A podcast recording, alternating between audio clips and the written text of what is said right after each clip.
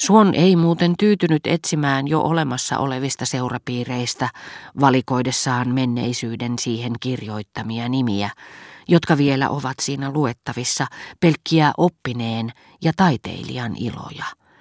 Hän nautti jokseenkin kyseenalaista huvia sommitellessaan jonkinmoisia yhteiskunnallisia kukkakimppuja, ryhmittelemällä sen erilaatuisia tekijöitä, kutsumalla kokoon sieltä täältä poimittuja henkilöitä.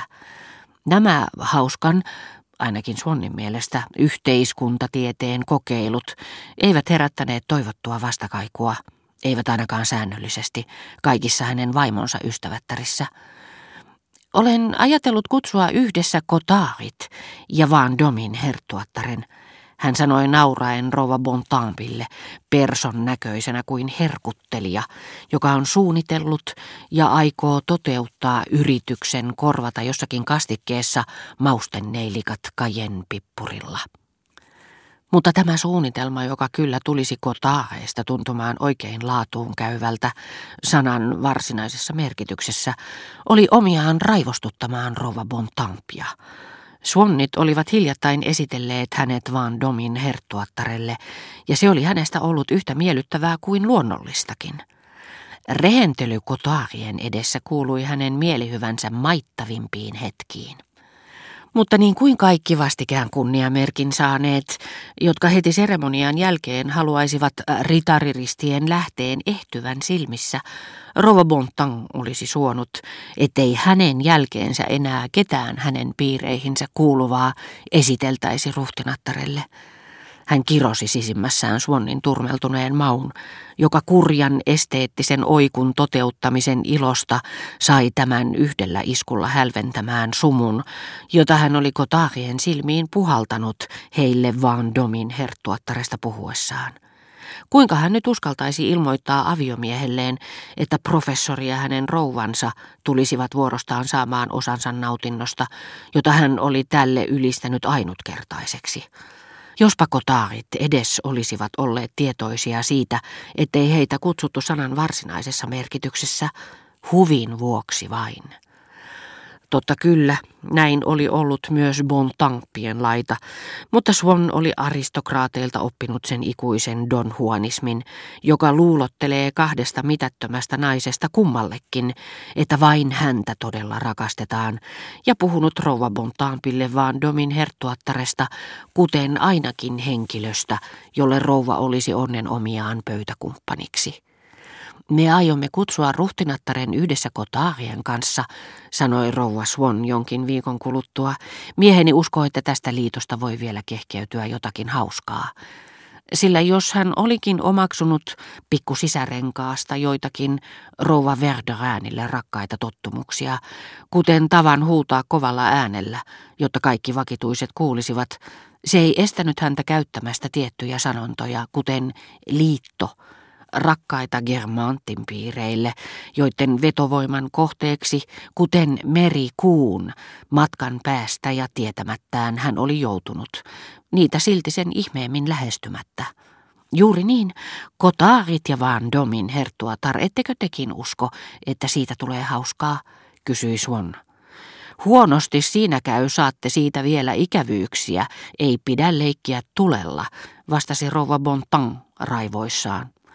Hänet itsensä, hänen miehensä ja toisaalta Agrigentin ruhtinas kutsuttiin myös näille päivällisille, joista sekä rouva Bontemps että Cottard esittivät kumpikin kaksi versiota, aina niiden henkilöiden mukaan, joiden kanssa he joutuivat tekemisiin.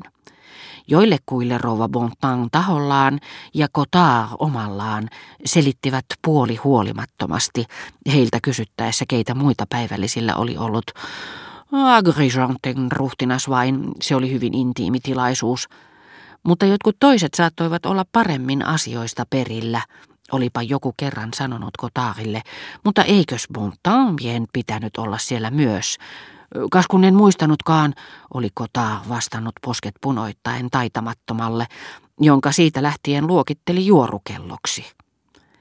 Viimeksi mainittuja varten Cottardit ja Bontempsit omaksuivat toisistaan tietämättä aivan samoissa puitteissa liikkuvan version, jossa vain heidän nimensä vaihtoivat vastavuoroisesti paikkaa.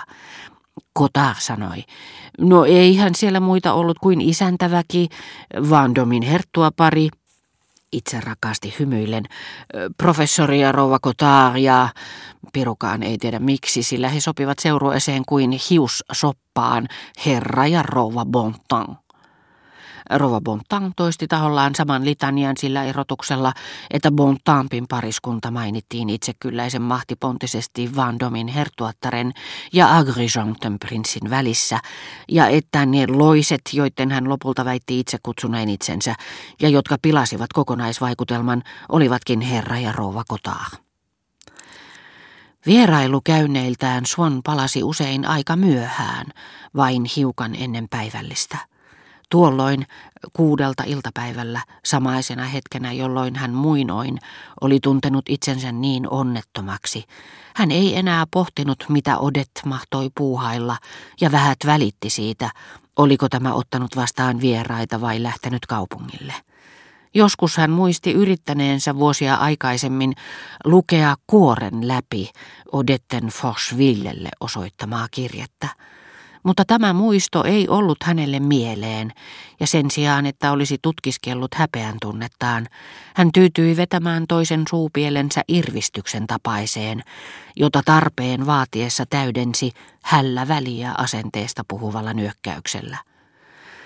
Totta puhuen hän oli nykyään sitä mieltä, että olettamus, johon hän ennen vanhaan oli usein turvautunut, ja jonka mukaan hänen mustankipeät kuvitelmansa yksin mustasivat Odetten itse asiassa viatonta elämää, että tämä olettamus, kaiken kaikkiaan hyvää tekevä, koska se hänen rakkauden tautinsa kestäessä oli lieventänyt hänen kärsimyksiään, saaden ne näyttämään kuvitelluilta, ei pitänyt paikkaansa, että hänen mustasukkaisuutensa oli osunut oikeaan, ja että jos kohta Odette oli rakastanut häntä enemmän kuin hän oli luullutkaan, Odette oli häntä oletettua enemmän pettänytkin. Siihen aikaan, kun hän vielä niin suuresti kärsi, hän oli vannonut, että kohta kun lakkaisi Odettea rakastamasta, eikä enää pelkäisi tätä suututtavansa, tai antavansa ymmärtää, että rakasti tätä liikaa, hän soisi itselleen sen tyydytyksen, että selvittäisi yhdessä Odetten kanssa pelkästä totuuden rakkaudesta ja niin kuin historiallisen ongelman, oliko Forcheville ollut tämän vuoteessa vai ei sinä päivänä, jolloin hän oli soittanut ovikelloa ja koputtanut ikkunaan ilman, että kukaan vaivautui avaamaan, ja jolloin Odette oli kirjoittanut Forchevillelle kävijän olleen oman setänsä.